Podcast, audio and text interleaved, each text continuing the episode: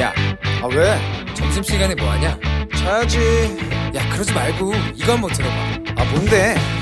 지금 당장 라디오를 켜봐 나른한 오후 깨울 시사 토크쇼 모두가 즐길 수 있고 함께하는 시간 유쾌하고도 신나는 시사 토크쇼 오태훈의 시사본부. 정보센터 뉴스입니다. 정부는 3분기 코로나 백신 수급과 관련 3분기 1차 접종자가 2,300만 명보다 줄어들고 공급 예정 백신은 8천만 회분으로 백신 수급에 차질이 없는 것으로 전망했습니다. 또한 3분기 주력 백신은 화이자와 모더나라고 덧붙였습니다.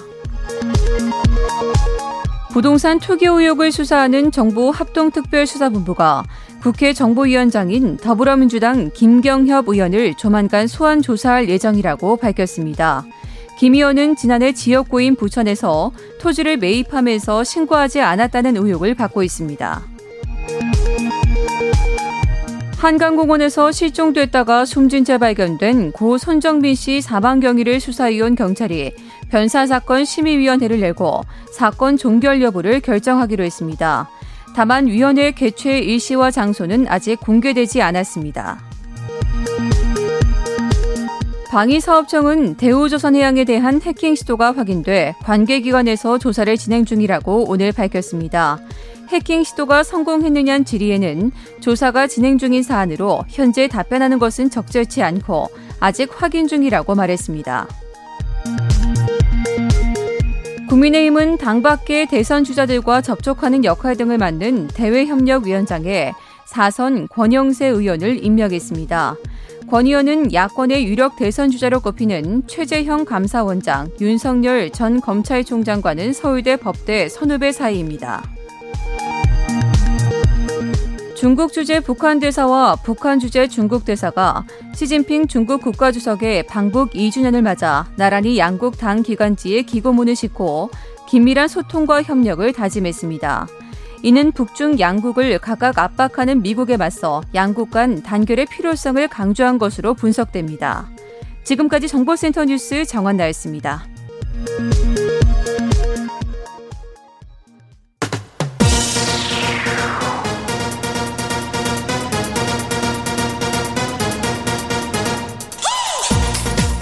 박정호의 본부 뉴스. 네, KBS 일라디오 오태훈의 시사본부 2부 시작합니다. 이 시각 주요 뉴스들 정리해 드립니다. 본부 뉴스 오마이뉴스의 박정호 기자와 함께합니다. 어서 오세요. 네, 안녕하십니까? 다시 300명대 신규 확진자 나왔어요. 네, 네. 지역 발생이 317명, 해외 앱이 40명으로 신규 확진자가 총 357명 발생했는데요. 네. 최근 코로나19 유행 상황을 보면 전국적으로 산발적 감염이 잇따르면서 아직 하루 뭐 300명에서 600명대까지 폭넓은 정체 구간에 있는 상황입니다. 아, 하지만 뭐 주간 단위 확진자 규모는 조금씩 작아지는 그 양상을 네네. 보이고 있습니다. 어. 뭐 주 초에는 300명대, 주 후반으로 갔을 때 500명, 600명대 나오다가 다시 400명대 또 300명대 이렇게 나오고 있는데요. 어쨌든 백신 접종 효과가 나고 있다라고 볼 수가 있겠고요. 주요 감염 사례를 보면요. 서울 영등포구 교회에서 지난 16일 첫 확진자가 발생한 이후에 교인 31명, 또 가족 지인이 한 명씩 추가돼서 지금까지 총 34명이 양성 판정을 받았고요. 네. 서울 광진구 지인 모임 누적 10명, 부산 동구병원 관련 10명, 전남 순천시 호프집 관련 48명, 대구 달서구 교회 관련 확진자는 29명입니다. 한편 백신 1차 접종자 누적 1,501만 4천여 명 접종을 했는데요. 네. 이건 전체 인구의 29.2%입니다. 음. 7월부터 새로운 사회적 거리두기 시행되잖아요. 그렇습니다. 아, 거리두기가 1단계에서 4단계까지로 간소화되고요. 네. 또 사적 모임 인원과 다중이용 시설 운영 제한이 크게 완화되는데요. 이에 따라 2단계가 적용될 것으로 보이는 수도권의 유흥 시설이 수개월 만에 영업을 재개하고요. 식당, 카페, 노래방, 헬스장 등의 영업 시간은 현행 밤 10시에서 12시까지로 어. 2시간 늘어납니다. 네. 또 사적 모임 가능 인원 이게 현재 4명이잖아요. 여기서 7월 1일부터 7월 14일까지 첫 2주간은 6명으로 수도권에서 확대가 되고요. 그 이후에는 8명으로 늘어납니다. 아, 그리고 이제 1단계가 예상되는 비수도권을 보면 인원 제한이 없어요. 음. 그래서 대규모 모임이나 회식이 가능해지는데요. 코로나19로 억눌렸던 일상생활이 좀 상당한 수준으로 회복될 것으로 기대가 됩니다. 아, 다만 새 거리두기로 급격하게 방역 긴장도가 떨어질 경우에는 확진자가 급증할 수도 있다 이런 네. 지적이 나오고 있는데요. 오늘 방역 당국 얘기 들어보니까 전 국민이 1차 백신 접종 마치기 전까지는 좀 불효 불급한 회식 모임 이거 좀 피해달라라고 당부를 했습니다. 음. 아, 또한 전국의 이 하루 확진자가 500명 미만인 1단계에서는 모든 학교, 모든 학생이 등교 수업을 해요. 네. 근데 전국 하루 확진자가 500명 이상, 1000명 미만인 2단계에서도 교육부는 가급적 전면 등교를 원칙으로 하되 지역별로 3분의 1 수준으로 밀집도를 조정할 수 있도록 했습니다. 네. 재난지원금 전 국민에게 지급하자는 움직임들이 꽤 컸는데 네. 지금 보면 고소득자는 빼자는 그런 분위기라고요? 그렇습니다. 아, 정부가 소득 하위 70% 가구에 재난지원금을 지급하자 이런 입장을 좀 고수하고 있는데요. 아, 대신 전 국민에게는 신용카드 캐시백을 주는 그러니까 패키지 지원 방안을 여당에 제안한 것으로 전해지고 있습니다. 재난지원금은 그러니까 사실상 현금처럼 쓸 수 있는 이 조건 없는 아, 지원금인데 네. 신용카드 캐시백 이거는 소비를 더 많이 한 사람에게 주는 조건부 지원금이에요. 음. 그러니까 정부는 피해 계층을 집중 지원하는 선별 지원의 원칙을 지킬 수 있는 마지노선으로 소득 하위 70%까지 재난지원금을 주는 방안을 제시했고요. 나머지 소득 상위 30% 신용카드 캐시백 혜택을 받을 수 있도록 했습니다. 그러니까 소득 하위 70% 계층은 재난지원금과 신용카드 캐시백 지원금 모두를 받는 거고 소득 상위 30%는 신용카드 캐시백 지원금만 받는 뭐 이 중층 지원 구조다라고 볼 수가 있겠습니다. 그러니까 소득 상위 30%는 상대적으로 여유가 있다. 네. 이게 정부의 판단이고요. 음. 아, 그래서 이 30%는 추가 소비에 나선다는 전제로 지원금을 주겠다는 겁니다. 그러니까 이게 신용카드 캐시백은 3분기 카드 사용액이 2분기보다 많은 경우 증가분의 10%를 카드 포인트로 돌려주는 소비 장려책인데요. 아, 이번 2차 추경을 재원으로 추진하는 정부의 내수 대책 중 하나로 꼽히고 있고요. 1조 원 안팎의 예상이 투입될 것으로 예상이 됩니다. 네. 자, 그리고 쿠팡 물류센터 화재 현장에서 순직한 고 김동식 구조대장의 연결식이 오늘 오전에 엄수가 됐습니다. 네. 근데 화재 당시 스프링클러 작동이 8분간 지체됐다 하면서요? 왜 그런 겁니까? 어제 이상규 경기도 소방재난본부장이 아, 이 이번 화재로 순직한 이 김동식 구조대장의 빈소를 찾은 이준석 국민의힘 대표와 면담을 했는데요. 네. 그래서 뭐라고 했냐면 그러니까 이준석 대표가 물어봤어요 언론에 음. 스프링클러 작동이 늦었다라는 얘기가 있는데 어떻게 된 거냐? 네. 그랬더니 이 조사한 바로는 스프링클러 작동이 8분 정도 지체됐다는 게 이상규 본부장의 설명이었습니다. 음. 그러니까 이게 원칙적으로 스프링클러는 폐쇄되면 안 되는 거라고 해요. 네. 그런데 지금 뭐 기술이 발달됐다고는 하지만 오작동이 많아서 화재 경보가 한 번 울렸을 때는 다들 뭐 피하지만 두 번째부터는 어, 좀 울려도 이거 가짜 아니야 이렇게 피하지 않는다고 합니다. 그러니까 그런 상황에서 아예 좀 꺼놨다는 그런 의혹이 나오고 있는 거고요. 어. 이번 8분 정도 꺼놨다가 틀었다 이런 얘기가 나오고 있습니다. 그러니까 화재 당시 스프링클러가 정상적으로 작동했는지 수사를 하고 있어요. 또 어, 전 지역에 작동된지 이것도 좀 보고 있는데 경찰은 만약 임의로 조작한 흔적이 나올 경우에는 관련자를 처벌할 방침입니다. 네. 광주 철거 건물 붕괴 상고 어, 요 관련해서 지금 업체 한 곳이 증거 인멸한 행위가 적발됐다고요. 네, 광주 경찰청 수사본부는 이 광주 동구 학동 4구역 주택 재개발 정비 사업의 철거 관련 계약 비를 수사하던 중에 관련 업체 한 곳에서 증거인멸 행위 확인했다라고 밝혔는데요. 네. 증거인멸 행위 관련자 두 명을 입건했습니다. 그러니까 수사본부가 지난 18일 이 계약 비위 의혹과 관련해서 조합이나 뭐 업체나 이런데 10여 곳을 압수했거든요.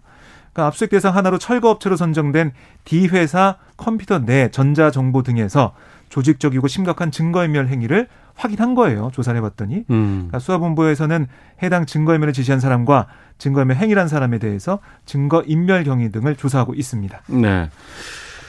그리고 회식 후 귀가하던 중에 교통사고로 사망한 노동자에게 업무상 재해 인정된다 이런 법원 판단 나왔네요. 네, 서울행정법원은 사망한 근로자 A 씨의 유족이 유족급여와 장례 비용을 지급하지 않기로 한 결정은 취소해달라. 라며 근로복지공단을 상대로 소송 상대로 소송에서 어, 원고 승소로 판결했는데요. 네. A 씨는 지난 2018년 12월 말 아, 회사 송년회를 마치고 버스를 타고 귀가를 했습니다. 아, 그런데 깜빡 잠이 든 A 씨는 집 앞 정거장을 지나쳐서 인근 정류장에 내렸고 곧장 도로를 건너는 중에 달려오던 마을버스와 충돌에 목숨을 잃었는데요. A 씨의 유족은 A 씨가 통상적인 출퇴근길에 사망했다라고 하면서 장의비와 유족급여를 근로복지공단에 신청했지만 반려됐습니다. 음. 그러니까 당시 A 씨가 3차 회식을 마치고 귀가했는데 네. 이건 회사가 주관한 공식적 모임이 아닌 친목 모임이라서 통상적인 출퇴근 경로의 일탈 또는 중단에 해당하지 않는다. 이런 이유였거든요. 법정에서도 이 회식의 업무 관련성 여부 그리고 A 씨가 퇴근 경로를 일탈했는지 여부가 쟁점이 됐는데 법원은 A 씨 유족 측에 손을 들어줬습니다. 그러니까 이 사건 회식이 1차, 2차 회식과는 별도지만 전반적으로 사업주의 지배나 관리를 받는 업무상 회식에 해당한다라고 법원은 판단을 했습니다. 알겠습니다. 이 뉴스까지 살펴봤습니다. 본부 뉴스 오마이뉴스의 박정호 기자와 함께했습니다. 고맙습니다. 고맙습니다.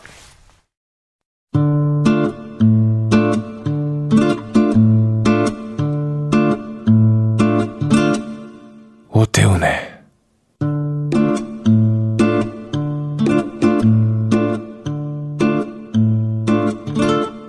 시사본부 네, 1시 11분 지나고 있습니다. 시사본부는 청취자 여러분들의 참여 기다리고 있습니다. 샵 9730으로 의견 보내주시면 되고요. 짧은 문자 50원, 긴 문자 100원, 어플리케이션 콩은 무료입니다. 팟캐스트와 콩, KBS 홈페이지를 통해서 시사본부 다시 들으실 수 있고 유튜브를 통해서도 만나실 수 있습니다. 유튜브 검색창에 일라디오 아니면 시사본부 이렇게 검색해 보시면 영상으로도 방송 모습 확인하실 수 있습니다. 자, 우리나라 둘러싼 치열한 외교 상황을 정리하고 분석 해 보는 시간입니다. 외교 전쟁 외교부 전략기획관 지내셨습니다. 가톨릭대 국제학부의 마상현 교수 화상 연결로 만나보도록 하겠습니다. 안녕하십니까? 네, 안녕하십니까? 네. 대북 정책 담당하고 있는 성김 대북 특별대표 지난 한미 정상회담에서 바로 소개를 했었는데 지난 19일에 방한을 했습니다. 어, 방한 기간 중에 여러 가지 좀 관심들도 좀 집중돼 있고 특별한 뭐 메시지 같은 것들 기대하고 있습니다. 어떻게 보고 계시는지요? 예, 에, 특별대표에 임명이 된 다음에 이제 처음으로 한국에 온 것이기 때문에 네. 에, 또 시기적으로 그 얼마 전에 그 김정은 국무위원장이 어, 당 중앙위 노동당 중앙위 전원 회의에서 그 미국의 대북 정책에 대한 일단의 반응을 내놓은 게 있습니다. 네. 그게 이제 지난 17일에 있었던 일이고 이게 18일자에 조선 그 중앙통신을 통해서 이제 보도가 된 바가 있는데요. 이것과 관련해서 또 이제 미국은 어떤 입장을 어, 내놓을 것인가, 어떠한 음.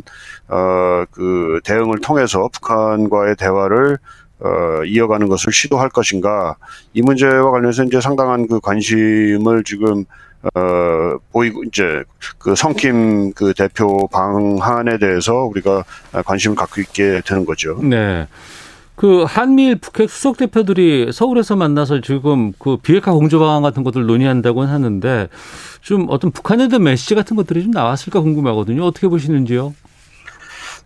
예, 오늘 오전에 이제 보도가 된 바에 따르면 이제 네. 10시 오늘 오전에 그 외교부 한반도 평화교섭본부 본부장 그 노규덕 본부장하고 그 성킴 대표 간에 그 회의가 있었습니다. 한, 네. 한 시간 좀 못 되는 시간 동안 열렸는데요.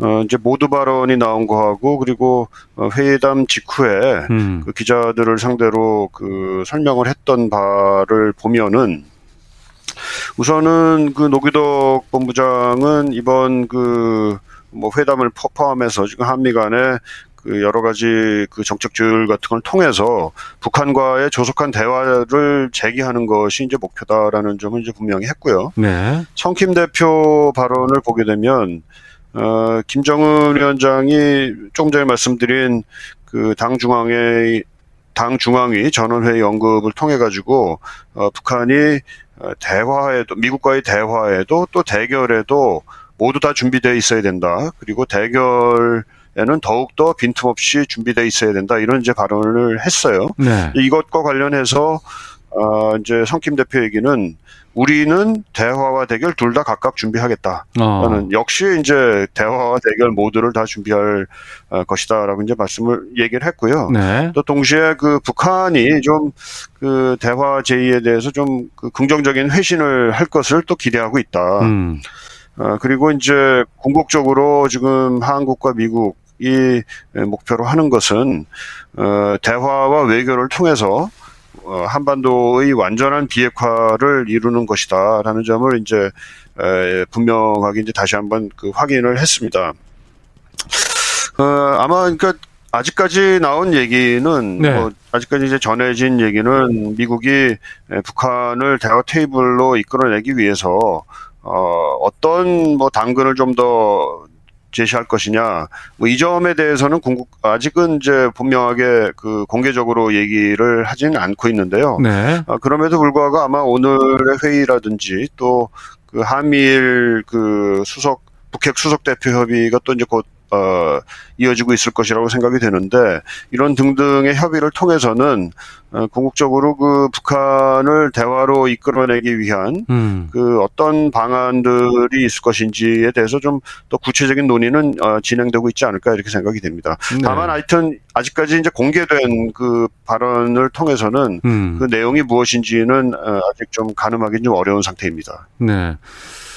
하노이 회담 결렬 이후에 북미 간의 갈등이 상당히 시- 심각해지고 이때 무언가 이제 북한 관련된 해법들이 전혀 돌파구가 없을 때 우리로서는 북미 간의 상황이 안 좋으니까 그러면 남북 관계만이라도 좀 뭔가 해보자라는 노력들은 좀 했었거든요. 근데 이제 그게 그때마다 이제 워킹그룹 통해서 좀 막혀 있는 경우가 좀 많이 있었는데 지금 상황으로 봤을 때는 그러면 지금 이렇게 뭔가 뭐 대화나 대결이나 이런 것들을 서로 간의 상황을 좀 본다고 하는 상황이라 그러면 정체된 상황이라 그러면은 남북 관계를 통해서 돌파구를 찾아보는 건 어떨까라는 생각이 있거든 있습니다.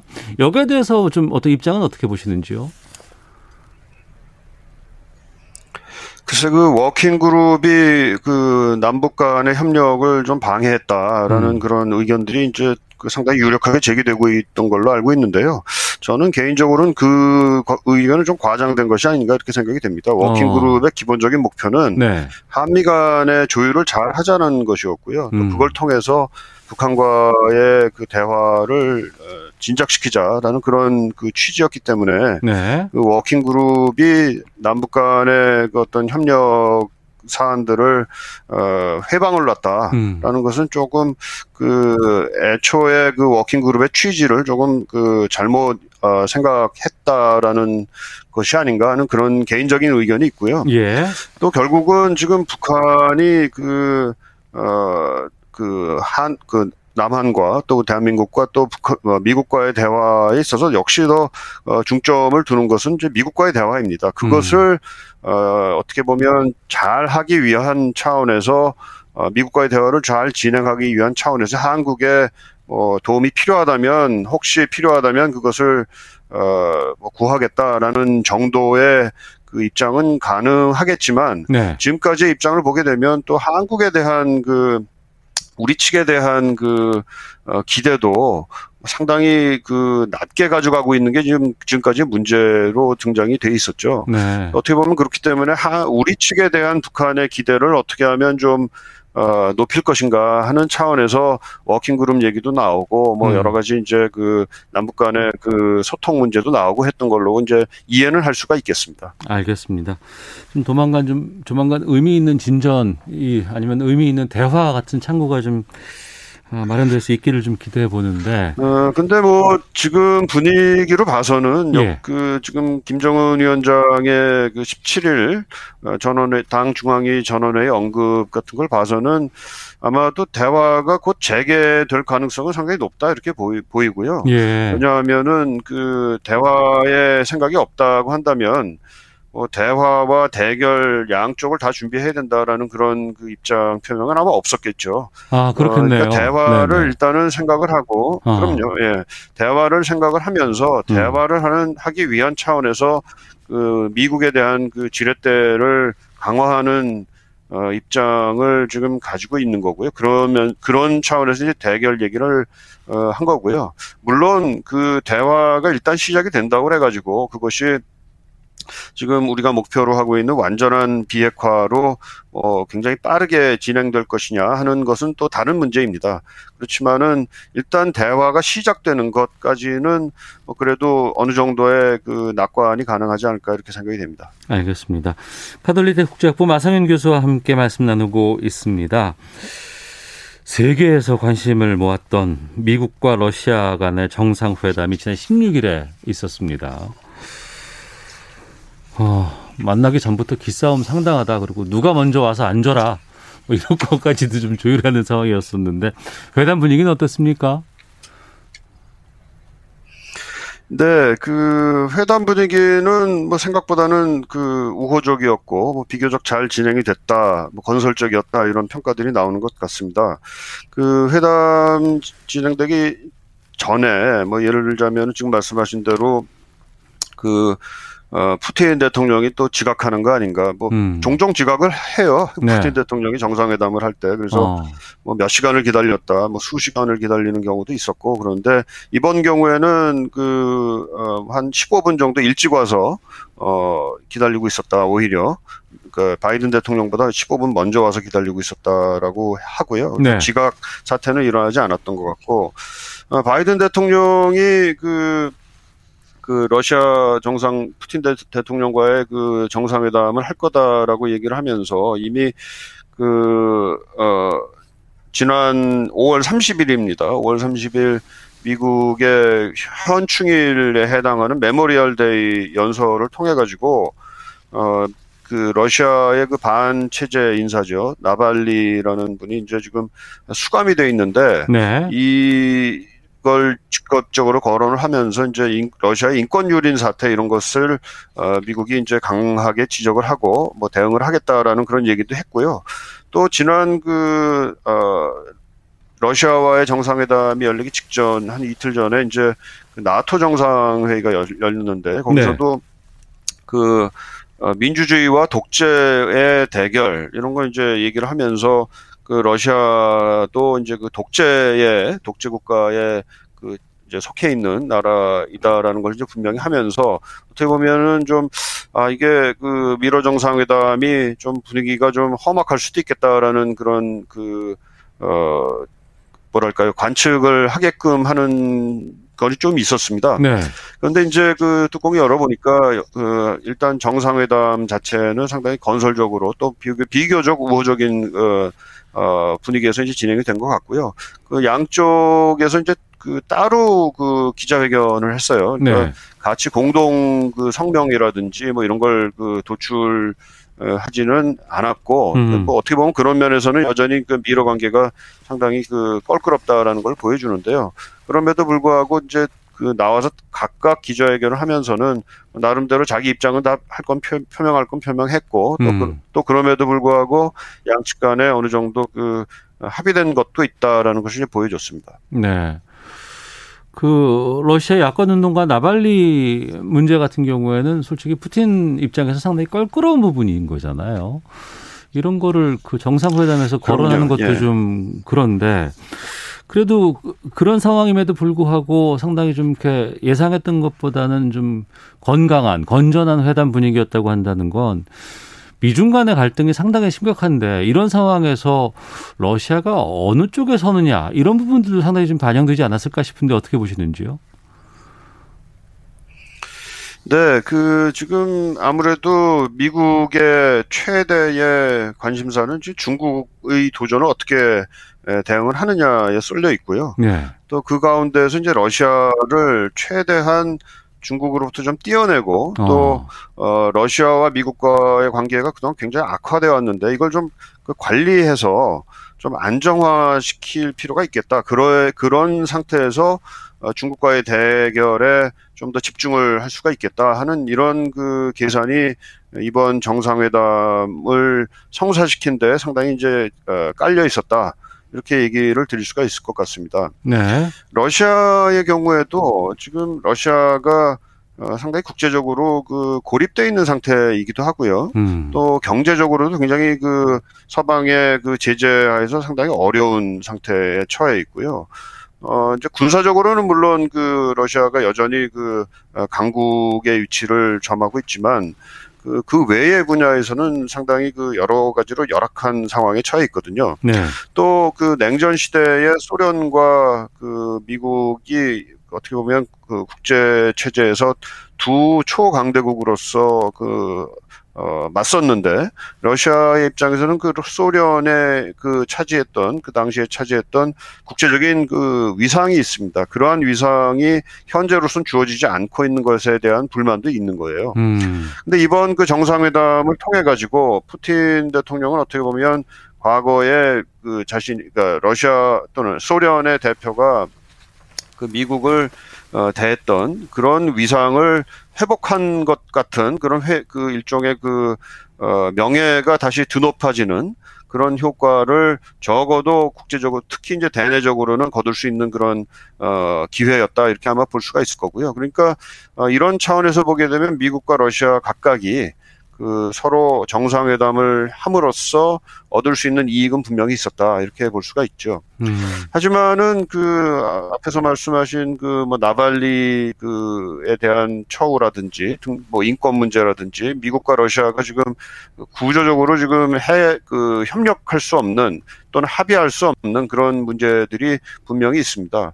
그래서 인권 문제 뭐 그 사이버 공격 문제 그 거기에는 이제 정부 기관에 대한 해킹 그리고 민간 기업에 대한 그 랜섬웨어 공격 이런 게 이제 포함이 되는데요. 이런 네. 문제에 대해서는 서로 입장들을 그냥 표명하고 뭐 일종의 그 할, 자기가 할 얘기를 서로 하는 뭐 이런 정도의 수준에서 이제 진행이 된 것 같고요. 어, 반- 반면에 이제 그 약간의 그 합의가 일어난 분야도 좀 있습니다. 네. 어, 일단은 그 중요한 것은 그 뉴스타트라고 그래가지고 저- 신전략무기 감축 협정이라는 게 이제 과거에 미국과 소련 간에 맺어진 게 있는데요. 이게 어 2026년에 이제 그 어, 효력을 어, 다하게 돼 있습니다. 그래서 이 새로운 그 군축 협정을 어떻게 할 것이냐 하는 문제가 이제 어, 등장이 돼 있는데 네. 이 새로운 군축 협정을 체결하기 위한 미러 간의 그 대화를 시작하기로 하- 했다는 점이 이제 굉장히 중요한 합의 사항이 됐고요. 또 하나는 그 독일하고 그 네. 러시아 간의 그 에너지, 가스 어, 수송 가스 이제 소, 그, 그 전송을 위한 그 노르드 스트림 2라는 그런 그 프로젝트가 있습니다. 네. 이것을 그동안 그 미국이 굉장히 반대를 해왔는데요. 음. 이것을 이제 인정을 하는 여기에 대한 그 또 제재가 있었는데 이 제재 면제를 결정하는 이런 결정도 이제 했고 해서 미러 간의 관계에 있어서 약간의 그 어, 관계 개선의 그 어, 분위기가 조금 읽혀지는 상황입니다. 알겠습니다. 여기까지 듣도록 하겠습니다. 자, 외교전쟁 가톨릭대 국제학부의 마상윤 교수와 함께했습니다. 오늘 소식 고맙습니다. 네, 감사합니다. 자, 이어서 날씨와 미세먼지 정보 듣고 교통 정보 확인하고 돌아오겠습니다. 날씨와 미세먼지 정보 송소진 씨가 전해줍니다. 맑은 하늘에서 내리쬐는 뜨거운 볕에 기온이 크게 올랐습니다. 오늘 낮 최고 기온이 대구 32도, 대전, 광주 30도, 제주 28도, 서울 27도 등으로 30도 안팎까지 올라 덥겠습니다.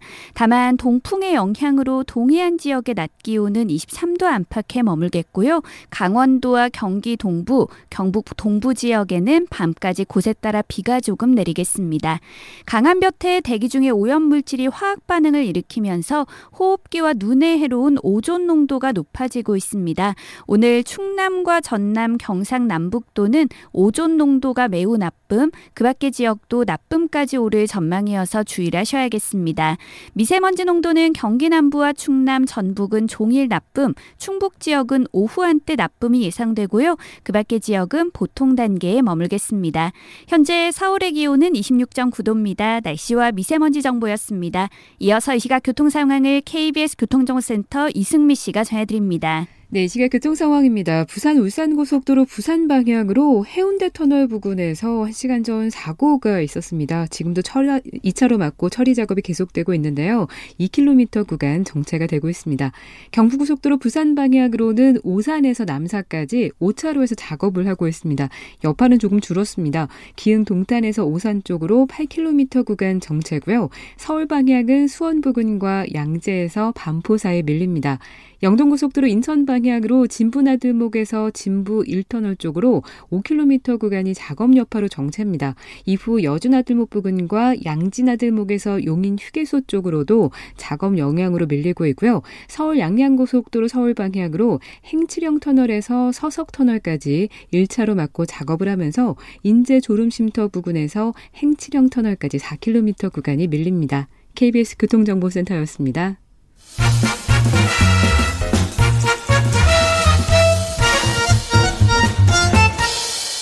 오태훈의 시사 본부.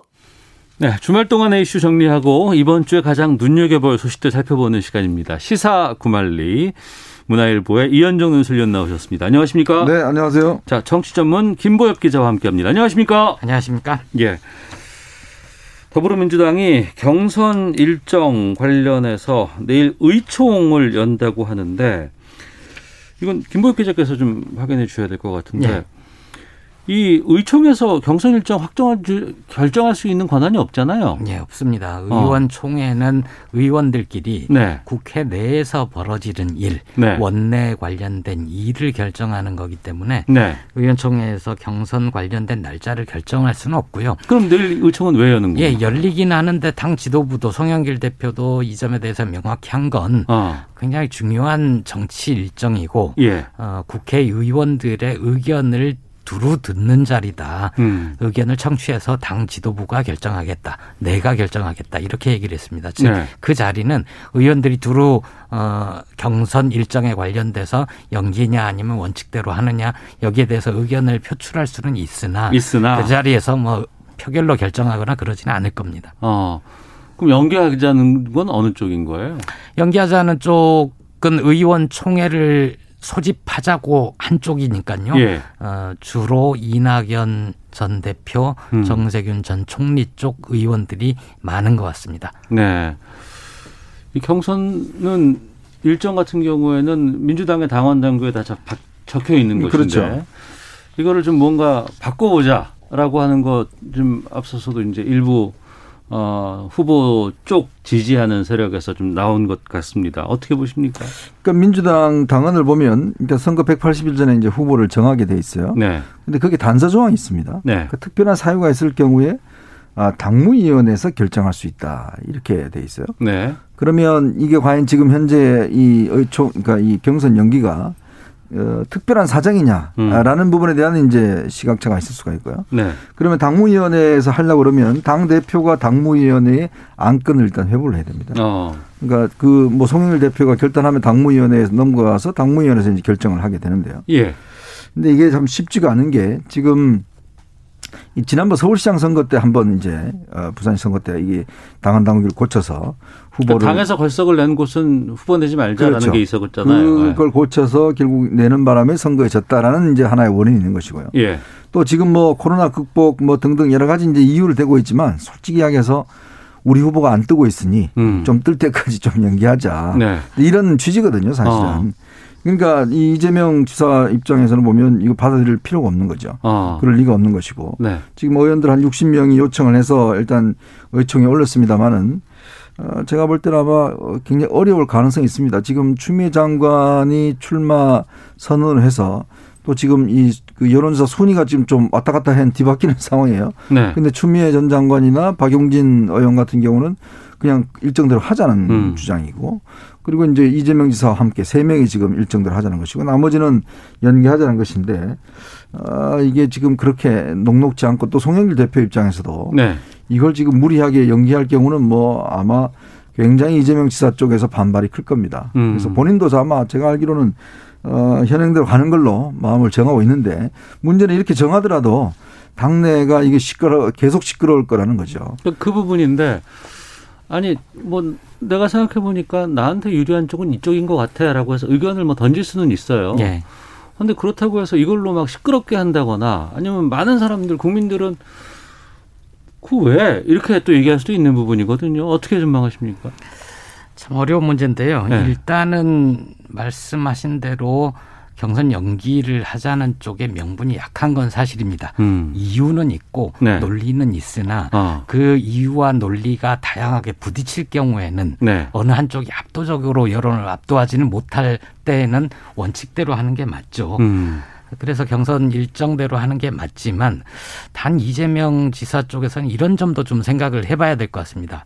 어, 후보가 되는 것도 중요하지만 네. 결국에는 대통령이 되는 게 중요한 거 아닙니까? 대선에 나가고자 하는 경선보다는 거니까. 대선이 더 중요한 거니까요. 당연하죠. 그렇죠. 예, 예. 이전의 경우를 보면 어. 2002년 민주당 경선, 2016년 민주당 대선 경선 이때 돌이켜 보면 네. 결국 경선을 치르고 나서 끝까지 당의 에너지를 음. 절박감을 가지고 하나하나 모아서 대선에 임했을 때는 승리를 하지만 네. 그렇지 않을 경우에는 대선 때까지 뭐 후보 단일화니 이렇게 찌그럭바그럭하고 에너지가 모아지지 못해서 승리하지 못한 경우도 있거든요. 네. 그래서 그럴 수도 있다고 봅니다. 그쪽에 명분이 없는 건 맞다. 음. 하지만 당의 화합과 단합을 위해서 네. 내가 통 크게 양보할게. 어. 단 어, 이번 한 번뿐이다. 앞으로도 계속 또 연기하자 이런 식으로 해서는 안 되는 거 아니냐. 예. 이렇게 갈 수도 있지 않나 어. 생각합니다. 그러니까 그 연기가 될 수 있는 조건은 음. 어, 당 대표 결정이라는 것도 있지만 네. 어, 1등을 달리고 있는 후보의 음. 통큰 결단 어, 그거에 의해서도 연기가 가능한 거죠. 네. 김법 기자 의 시각에 대해서는 어떻게 그러니까 보세요? 이게 사실은 이제 이재명 지사 입장에서는 굉장히 아마 이 마음에 동요가 있을 겁니다. 어. 자, 김복 기자 이야기한 대로 그렇게 할 경우는 아, 역시 이재명 지사 통 크다. 네. 만약 여기서 결정이 되면 더 이상 이제 이야기를 못 하고 어. 당내에서 다 혼연일체가 돼서 음. 이재명 지사를 이제 밀어주는 이런 형태가 될 수가 있을 텐데 문제는 상황이 그렇게 녹록지가 않다는 거예요. 네. 왜냐하면 민주당의 지금 경선 규정이 보면 여섯 명 이상일 때는 일단 예비 경선을 통해서 일단 세 명, 그러니까 나머지를 잘라냅니다. 아, 그럼 구체적인 여섯- 일정이 다, 다 들어가 있군요. 그렇죠. 예. 그리고 여섯 명일 때 이제 여섯 명 경쟁을 하는데 예. 문제는 이제 여기서 이 1등 후보가 과반이 안 나올 경우에 예. 1, 2등 후보가 결선 투표를 하게 돼 있어요. 어. 그러면 우리가 문재인 대통령이 제가 알기로 한52% 정도 해서 이제 결선 투표 없이 이제 결정된 걸로 알고 있어요. 네. 근데 그래 이재명 지사가 만약에 예. 결선 투표 가기 위한 이 과반을 못 넘을 경우에 예. 그러면 나머지 후보가 예를 들어서 이쪽 표를 전부 다 모아서 뒤집기를 할 가능성도 충분히 있는 거거든요. 아, 구체적으로 들어가면 그런 부분들이 있을 수 그렇죠. 있겠군요. 그러면 예. 이재명 사 입장에서는 실컷 양보했다가 어. 완전히 이제 닭종똥개 뒤붕 쳐다보는 이런 지금 상황도 생길 수 있다는 게 이제 내부의 무- 어, 저 우려고 네. 또 한편으로 보면 어차피 대세론인데 이 선출되고 나면 다 일단 후보한테 모든 힘이 집중되게 돼 있다. 음. 그런 이제 앞으로 하기 나름이고 그리고 그렇게 해야지만이 사실 지금 이재명 지사가 고민이 뭐냐면 이제 박스권에 좀 갇혀 있거든요. 네. 특히 서울이나 여성의 지지도가 많이 떨어지는 상황인데 어. 문제는 그거는 이제 예를 들어서 문재인 대통령과의 관계 설정을 이제 어떻게 하고 어떤 이슈를 꺼낼 것인가 음. 이게 굉장히 중요해요. 네. 왜냐하면 지금 이 정부가 부동산 문제 등등 실패를 했기 때문에 이거를 엎어서 뭔가 새로운 비전을 주려고 그러면 음. 결국은 문 대통령이나 이 현 정부가 좀 각을 세워야 되는 거거든요. 이제 그럴 수 있는 시간이 필요하지 않습니까? 네. 근데 이미 이쪽 야당은 그러면 그때 막 확 일어나는데 본인은 어. 예를 들어서 그런 시간이 확보하지 못한다면 이게 선거 이슈의 어떤 그 면에서 실패할 수가 있다. 그렇기 때문에 아마 어 일정 없이 9월 달에 해서 결정을 해서 그 나머지 기간 동안은 본인이 사실상 어떤 면에서 보면 당을 주도해 나가는. 음. 그러면서 이 예전 문재인 정부와는 다른 이재명 정부 이걸 좀 보여주고 싶은 거죠. 네. 선거 전략적으로 보면 어. 이제 그런 어떤 여러 가지 전략상 문제 때문에 저는 뭐 양보할 가능성은 없는 게 아닌가 이렇게 네. 보습니다 그러면 그 연기하자는 쪽에서는 연기하면 그러면 흥행이 살아나거나 아니면 지지율이 올라갈까요? 연기하자는 쪽에서는 크게는 두 가지 얘기를 하고 있는데요. 일단 코로나 19로 대중 집회 힘들 수 있지 않냐. 사실 음. 경선은 으쌰으쌰 좀 하는 맛이 있어야 되는데 네. 어, 이 방역 어, 백신 접종률이 높아지면 그런 행사도 만들 수 있겠다라는 음. 게 있고요.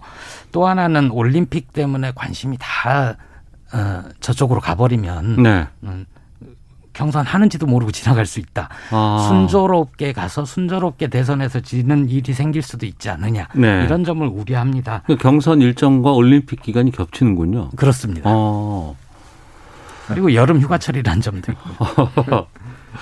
어떻게 보세요? 이런 고민들이 실제 그 보면 아니 일반 국민들은 그냥 뭐 규정대로 하지 왜 또 바꿔라고 하다가 또 실체적으로 이렇게 일정을 따져 보니까 또 그런 고민이 있을 수도 있겠다는 생각이 들기도 하고요. 그러니까 참 이게 어 누구나 미래를 예측할 수 있다면 너무나 좋겠죠. 네. 근데 이제 빵을 먼저 먹는 게 일단 배가 부르냐, 어. 나중에에서 다 먹는 게 좋으냐, 네. 지금 이 논쟁 같아요. 어. 근데 아마 이재명 지사 입장에서 보면 결국 이제 본인의 칼날을 확실하게 보여주기 위해서는 음. 어, 예전에 그랬지 않습니까? 어, 특히 이제 노무현 대통령 그다음 정동영 후보도 그렇고 어쨌든 간에 전 정부와 현 정부가 만약에 성공한 정부라면 이걸 계승하면 되지만 그렇지 않는 정부라면 차별화를 해야 되거든요. 네. 그 차별화 전략을 가져가서 예를 들어서 국민들이 보시기에 여당 속의 야당 같은 그런 인상을 줘야지만이 사실 선거 캠페인에 성공할 수 있다는 음. 네네. 아마 그 전략가들은 판단할 겁니다. 음. 그러면 지금 본인이 주장하고 있는 여러 가지 정책을 좀 더 과감하게 홍보를 하고 이거를 예를 들어서 연말 예산안이라든지 연말 국회 이런 데 좀 더 이슈화 시켜버리는 네.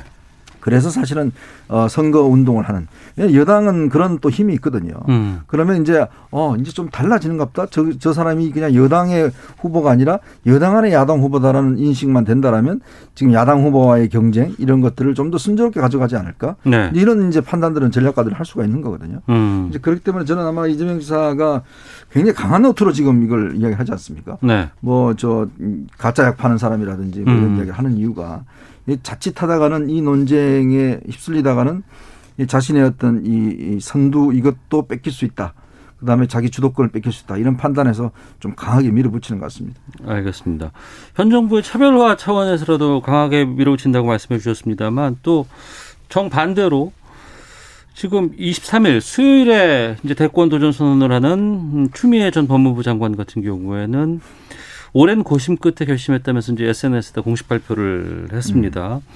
아무래도 이제 추 장관은 또 이번에 경선 연계에 대해서는 반대 입장을 보이고는 있지만 또 한편으로는 현 정부를 그 지지하는 쪽에서 상당히 또 상당한 지지를 또 보이고 있거든요. 여기에 대해서 좀 말씀해 주시죠. 사람이 높은 세상 만들겠다 이런 구호를 내걸고 어. 이제 발표를 할 것 같은데요. 네.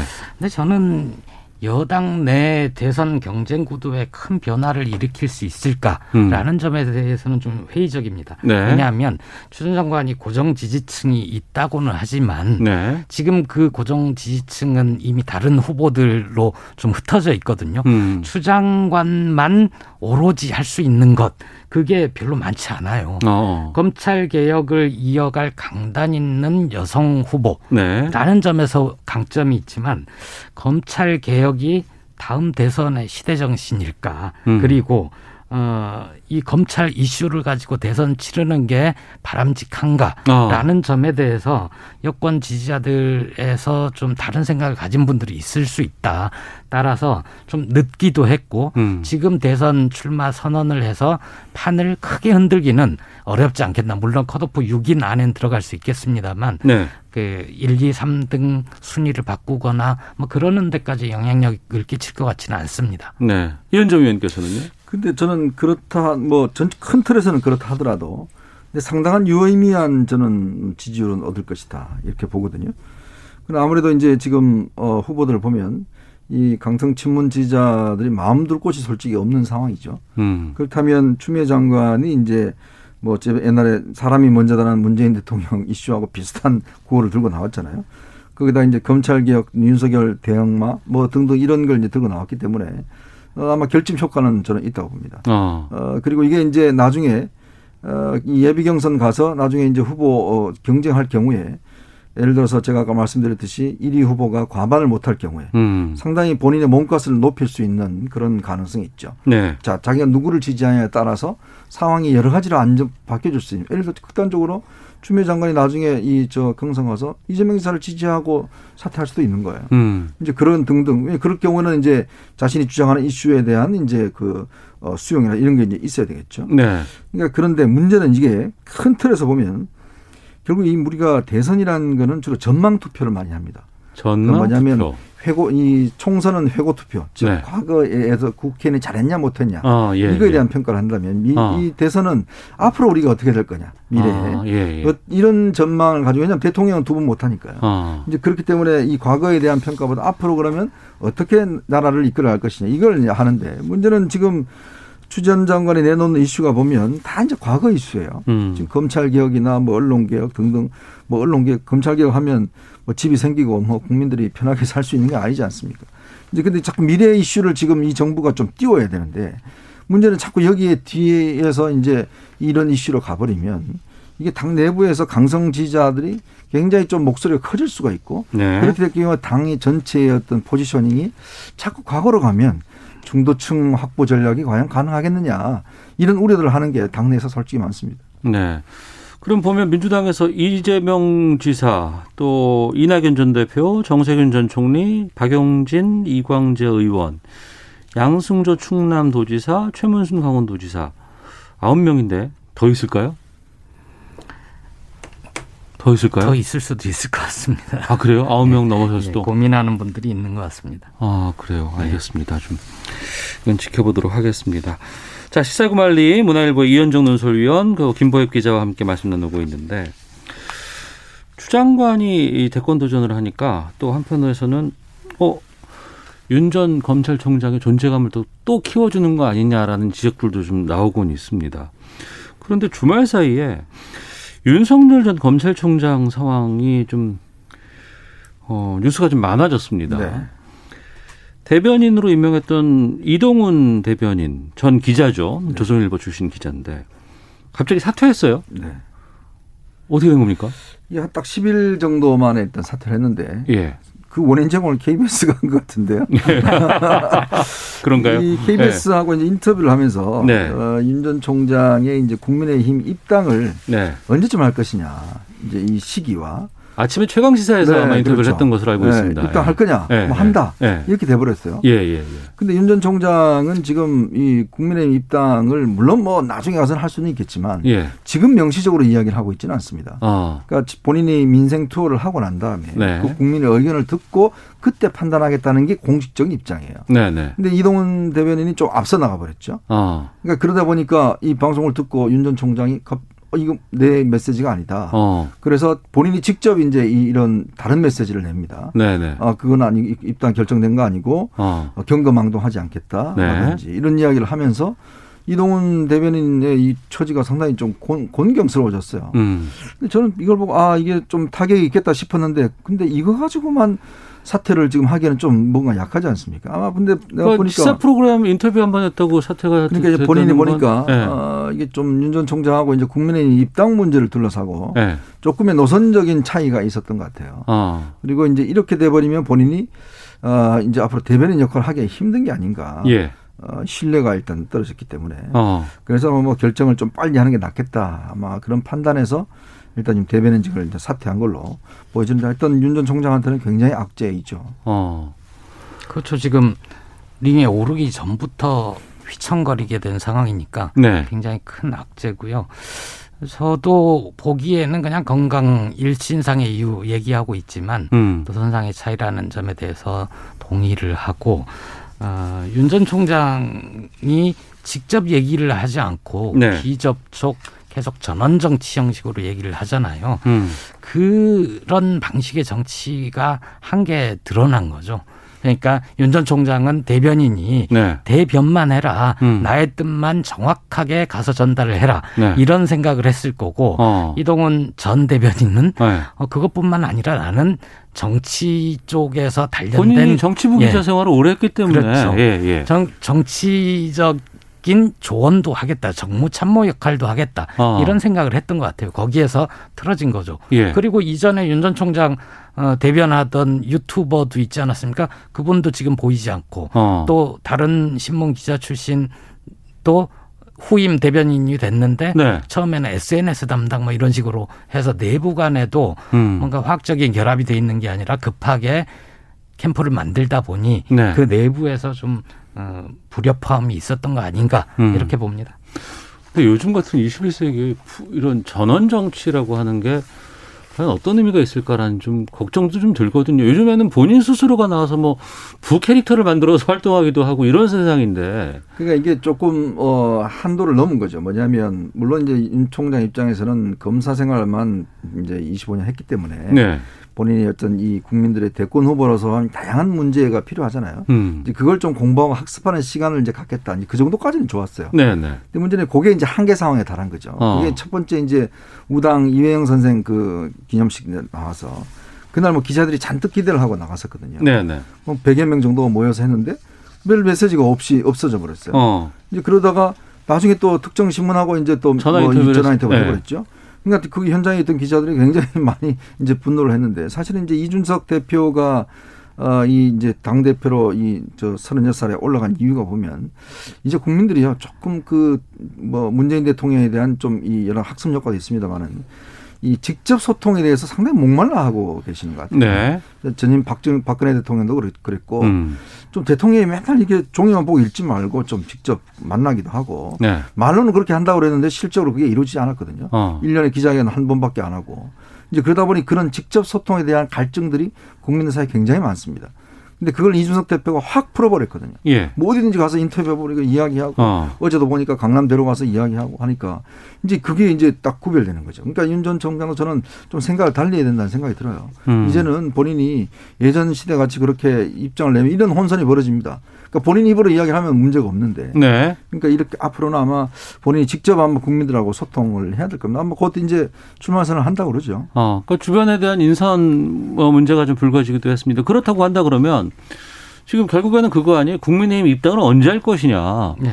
이 부분 때문에 이제 이게 결국에는 뭐 시정을 하고 수정을 하고 뭐 이런 상황이 돼버렸는데 그럼 국민의힘으로 안 가겠다는 뜻인가요? 어떻게 보세요? 그런 것 같지는 않습니다. 네. 아, 모든 걸 열어두고 있다라고 어. 얘기를 하고 있지만 국민의 힘 쪽이 될 가능성이 크다는 건 윤 전 총장도 잘 알 거고요. 네. 계속 얘기하는 게 국민의 뜻에 따라서 불려 나왔고 국민의 뜻이 바라는 대로 가리키는 대로 가겠다라고 얘기를 하지 않습니까? 네. 되게 모호하거든요. 어. 그리고 민생 투어, 민심 투어 이후에 결정을 하겠다는 건데 그것도 좀 모호합니다. 그것도 이전에 손학규 전 민주당 대표가 해봤던 거고요. 어. 가서 땀 흘리고 얘기 듣고 카메라는 불러 어, 올 수 있겠지만 과거의 체험 삶의 현장 이런 거 아닌가요? 그렇죠. 또? 결국 네. 중요한 메시지는 자기 입으로 내놔야 되는 거거든요. 예, 예. 그게 늦어지고 있기 때문에 어, 그걸 지켜보는 국민들이 좀 답답해하는 거 아닌가 음. 이런 생각이 들고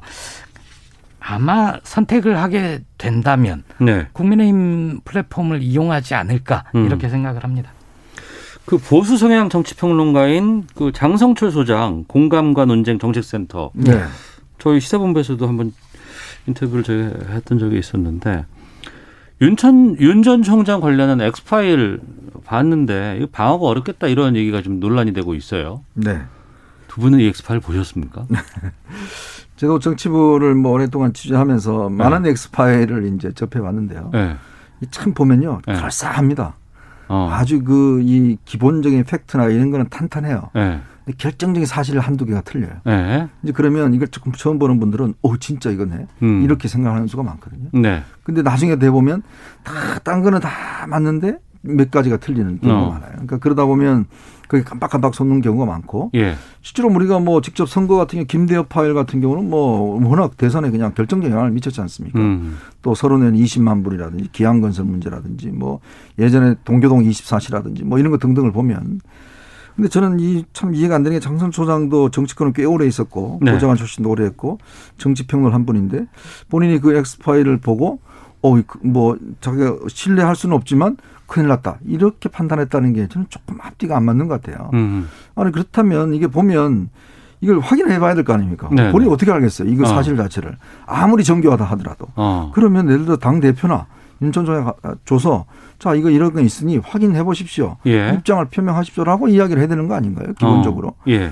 근데 본인이 보니까 아우 이거 후보 안 되겠더라. 어. 그런데 딴 사람한테는 안 보여줄게요. 제 네. 혼자 네. 그냥 알아서 파괴해 버릴게요. 이렇게 이야기를 하면 이걸 듣는 분들은 어 진짜 뭔지 문제가 있는 거네 이야기하면서 어. 그 내용은 몰라요. 네. 이게 바로 이제 이 선거판에 이야기하는 마타도의 아주 가장 기본적인 거죠. 어. 이런 건 기자들이 원래 확인해 주시는 게 바람직해 보이는데 기본적으로 검증 때 올라오면 네. 어, 그게 기초 자료가 되고 그거대로 기사를 쓰지는 않죠. 음. 하나 하나 사안을 다 따져 볼 텐데요. 네. 저도 장 소장님하고 다른 방송에서 방송을 같이 합니다. 음. 그래서 얘기를 해보면. 네. 어, 보수의 민낯이라는 책도 쓰고 예, 지난 예. 대선을 복귀를 하면서 어떻게 보수를 재건하고 다시 정권을 잡을 것인가 이런 음. 고민을 많이 하고요.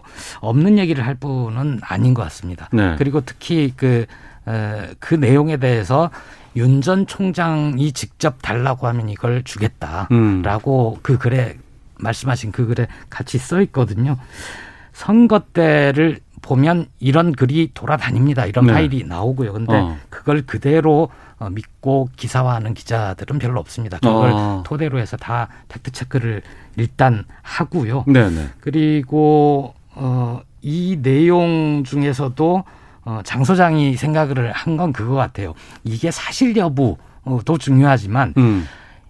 이게 나왔을 경우에 해명하다가 끝나겠다. 아, 그런 예, 예. 그런 점에서 어. 감당하기 힘든 것으로 이제 개인적으로 판단한다라고 네. 얘기를 한 거죠. 그래서 좀 두고 봐야 될 것 같습니다. 그럼 이 그 장성철 소장이 봤다는 이 파일이 송영길 대표가 언급한 엑스파일과 같은 겁니다. 그 모르죠. 누가 알겠습니까? 그 아무도 못 봤는데 네. 혼자만 봤다. 이런 게 많나요, 이렇게? 굉장히 여러 얘기가 나오고요. 어. 지금 야권의 전 의원이 예. 나는 이걸 야당 의원실에서 봤다. 어. 뭐 얘기를 하고 어떤 언론은 그걸 토대로 해서 이게 윤 전 총장이 특수부 출신이다 보니까 예. 특수부 등장으로 몰락한 공안부 쪽에서 준비를 해뒀던 거 아니냐. 아, 또 검찰과 또 뭐 이런 그, 부분이 예, 그런 그러니까 그런 말도 보면 나오고. 그랬으면 주미애 장관이 가만히 있었겠습니까? 이런 어. 게 사실이면. 지난번 예, 예. 징계 때 카드 썼겠죠. 음. 근데 그때 뭐 안 드러나는 거가 보면 예전에 보면 국회의원회관에 보면 화장실에 이렇게 꼽아놓고 가기도 하고 의원실에 이렇게 툭 던져놓고 가기도 하고 그런 경우 많았어요. 알겠습니다. 이 파정이 어디로 갈지는 좀 지켜보도록 하겠습니다. 시사구말리 이현정 논설위원 김보엽 기자 함께했습니다. 고맙습니다. 네, 고맙습니다. 고맙습니다. 저도 인사드리겠습니다. 내일 뵙겠습니다. 안녕히 계십시오.